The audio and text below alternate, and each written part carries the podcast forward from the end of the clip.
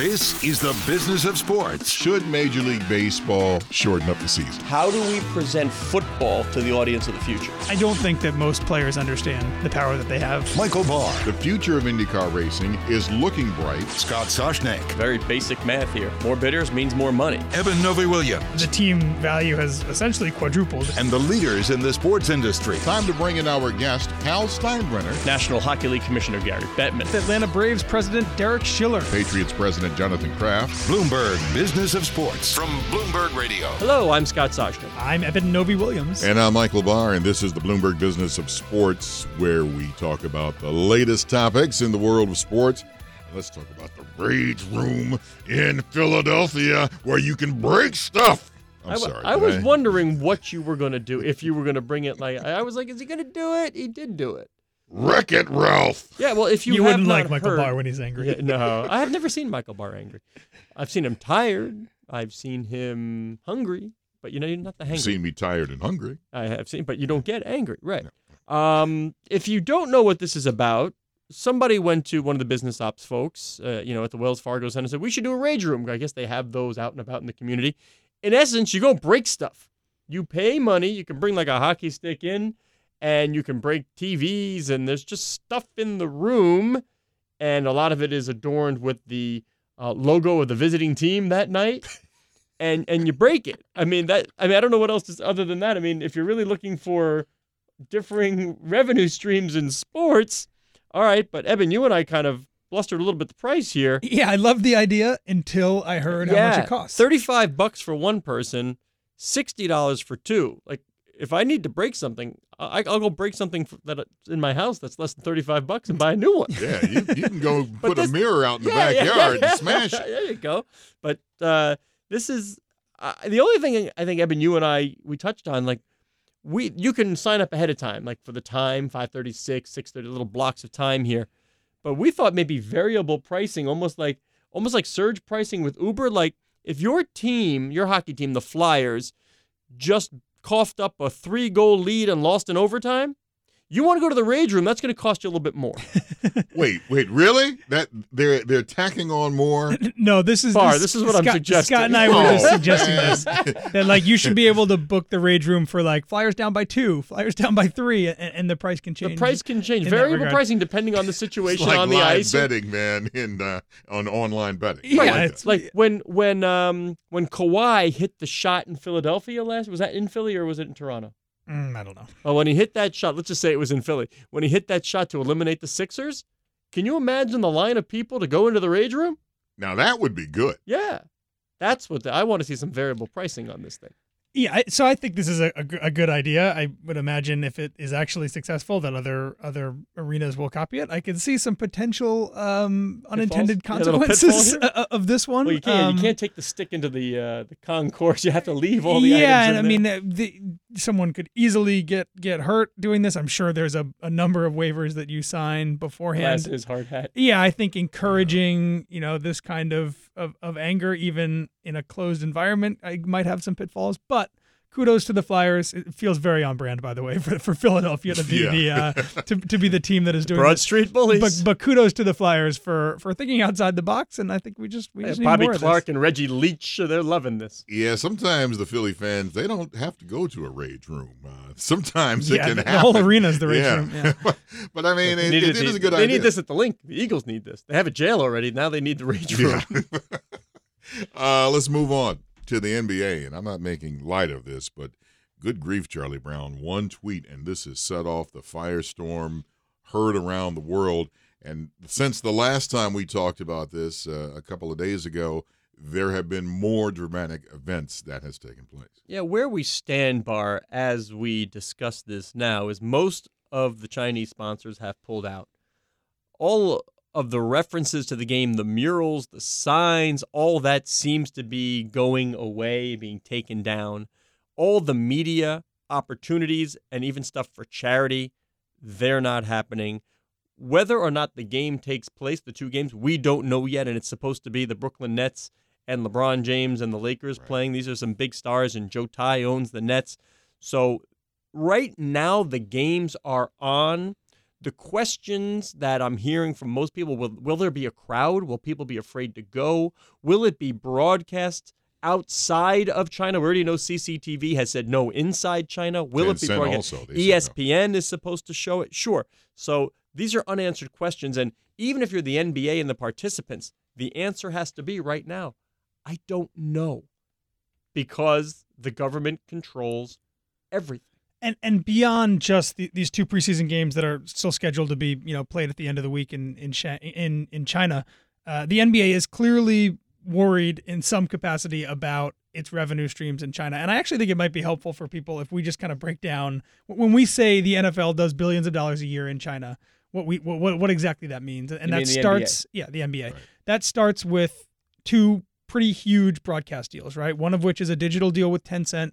It's a five-year deal. It's 1.5 billion dollars total, uh, and then a, a TV deal with CCTV, which is the state-run TV network. Uh, I don't have the numbers on that one. I imagine it is also quite big. Th- those are the two big ones uh, for for the NBA. There's also obviously a lot of merchandise that gets sold in China. There are events in China like these preseason games. There are other tournaments and NBA things like that. China is a de facto licensing business Exactly. throughout the throughout the country. Yeah, so it- so so there, there there's licensing opportunities as well, um, and then out there's also partners, right? There are a number of Chinese companies who sponsor the NBA league as a whole, and then outside of that entire ecosystem, there are individual team sponsors, right? And the Rockets had a lot of these. They probably had the most of any team because of how popular the Rockets are in China. But if you were to go to a game at the Toyota Center last year, you would see Mandarin signage around that the Rockets had, you know, six to 10 Chinese companies that paid them sponsorship money. So so each team has sponsorship. And then also in this ecosystem are individual players, right? And, and Scott, you know this. There are individual players who are very popular in China. They go over there once or twice a year in the offseason. Curry, Harden, LeBron. Yeah. Um, even uh, Durant. very often with their shoe companies, Yes. right? Um, Kobe Bryant, you know, who is not playing anymore, obviously remains, I would imagine, one of the most popular NBA players. Iverson in was China. beloved in China. Sure, yeah. Um, so all of this, this entire ecosystem is a multi-billion dollar a year ecosystem, and that all of that is, is what the NBA, I think, right now feels might be potentially under threat. Well, that's the thing. You talk about the ecosystem. I'm going to give you three sides of this. James Harden, when this first broke, he came out and apologized. Hey, Immediately. We're sorry. We Yeah. we love The China. problem James Harden's going to have, and I would say therefore by extension Adidas, is that he's got the Rockets on his chest. Right. And the anger, yes, it's the NBA because Adam Silver said, "Well, we back Daryl Morey's free speech," and so the the uh, the government did not find that suitable. Get it? But this all started with with Morey, and he's the Houston Rockets. Right. So Right. he's uh, James Harden is wearing Rockets across his chest. He's right there in the crosshair. The the second side of this, this is a three sided triangle here. Uh, Adam Silver, when he came out, the uh, NBA commissioner, and said, "Listen, uh, we don't, uh, you know, this is unfortunate what has happened, but we support as the league Well, there was freedom Barr, of speech." there was statement number one. Hmm. right. which was viewed as too deferential in the U.S. Right. And then there was statement number two clarifying, no, we back Daryl Morey, which was unacceptable to the Chinese. So Adam Silver must be sitting here with palms up saying, my I, both statements, and neither side is happy. He's literally caught in the middle. I, I would say that that was very intentional by the. My guess is that that was intentional by the NBA, right? To, to, to give two two statements who are that are kind of similar but have subtle differences, neither of which make anybody happy. But I'm sure Adam knew from the get go. You know, he he doesn't want to. He's not going to back the Chinese government full throatedly. He's not going to back what Daryl Morey said full throatedly. He wants to be somewhere in the middle and, and kind of giving two statements that you know lean a little bit each way. I think is the right the right way to do that. Well, someone who's now not in the middle is uh, the San Antonio Spurs coach, Gregg Popovich.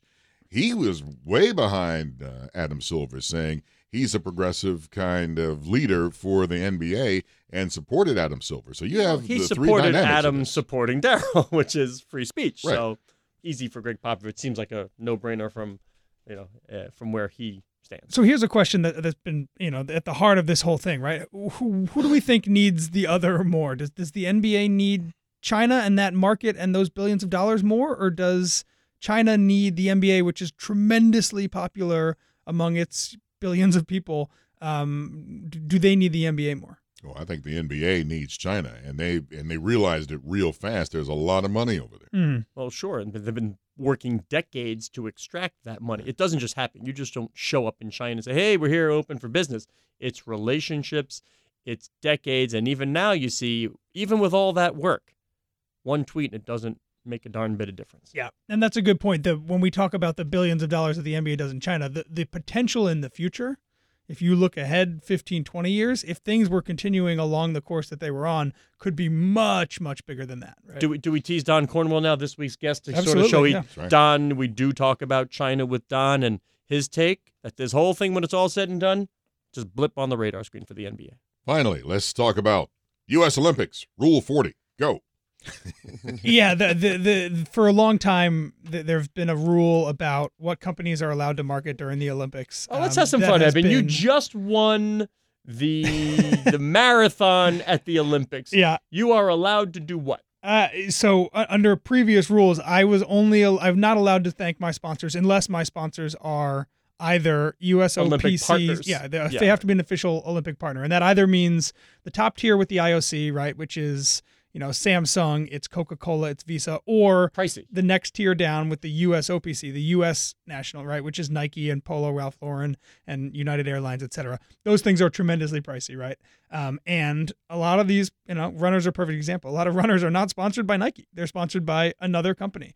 And for a long time, they were not allowed to thank Adidas at the podium. Adidas was not allowed to congratulate And- Eben and Novy the way, Williams for was- winning gold. There was also a carve out period even before the games. Like, Exactly. so Yeah, it started- anything it started the leading up to the games. And you could and you can't mention worth noting that you can't even like mention let's say Tokyo 20 what you can't Yeah. use the marks or Right. the the uh, the words associated with the Olympics. So what's been lucid now is that I am allowed as an athlete now seven times I believe is the total, but I'm allowed a certain amount of times to thank a- a sponsor of mine who is not an official IOC or USOC partner. Uh, the company that sponsors me is allowed to congratulate me if I do well on the games. They're allowed to congratulate me in marketing. Both those things are new, and I think those are th- those are nice developments. The other big thing for for a long time, you had to submit all of your marketing opportunity your your marketing plans to the USOPC ahead of time. months before the games because they had to approve Pre-approval. appro- approve everything. And one of the biggest frustrations for brands is that you know deciding in January what you want your marketing to look like for games that are in July is not easy. It's difficult and it and it and it constrains you. It's a handcuff of some sort.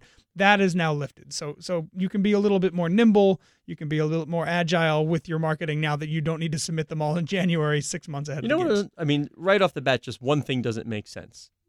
We have an athlete who has, in the past, won eight gold medals in a single Olympics. Yep. Right. Yep. So this Michael is Phelps. not this is not theoretical. This is Phelps in Beijing won eight gold medals, and yet we're allowed seven thank yous. At least make it the number that's already So- been done. The so guy if- won eight. Make it eight. So if he's on track, he might have to, to skip one early Yes, on just yeah. in case he wins that eighth one. or double up on a thank you with a with a dooski. I, I, you know, I don't, I don't. Thank you, Speedo and uh, and Under Armour. Yeah. That wouldn't that, NASCAR wouldn't survive in this. I like to thank the Jiffy Pop, Coca Cola, Nike, Chevrolet. that wasn't gonna happen, man. Michael Barr, Michael Barr, that was good. That was good. That's that's NASCAR I, looking, man. I really enjoyed that. one one other thing on this that I, I am curious what for a long time obviously the fact that you know the only people that could reference athletes during the games were you know these top tier partners made those sponsorships very expensive right there was an exclusivity built into that that made them very pricey uh, i am curious if this might start shifting some money more towards athletes and less towards the ioc and the usopc if the fact that like that exclusivity no longer is is fully exclusive uh, I, right. I'm going to say no. They want those rings, baby. Fair. You're gonna- you want those certainly rings. Certainly possible yeah. Yeah. This has been the Bloomberg Business of Sports podcast. We are here every Monday, Wednesday, and Thursday for you at the same time talking about some of the biggest topics in sports. By the way, you can follow me on Twitter at Big Barr Sports. You can follow me at Soshnick. You can follow me at Novy underscore Williams and join us at the end of the week. Scott already said it. We're talking with Don Cornwell, partner over at PJT. You know, he's big in deals for team acquisitions, entertainment deals, gambling deals. We had a good conversation. You have been listening to the Bloomberg Business of Sports, and you can get our show wherever you get your podcasts.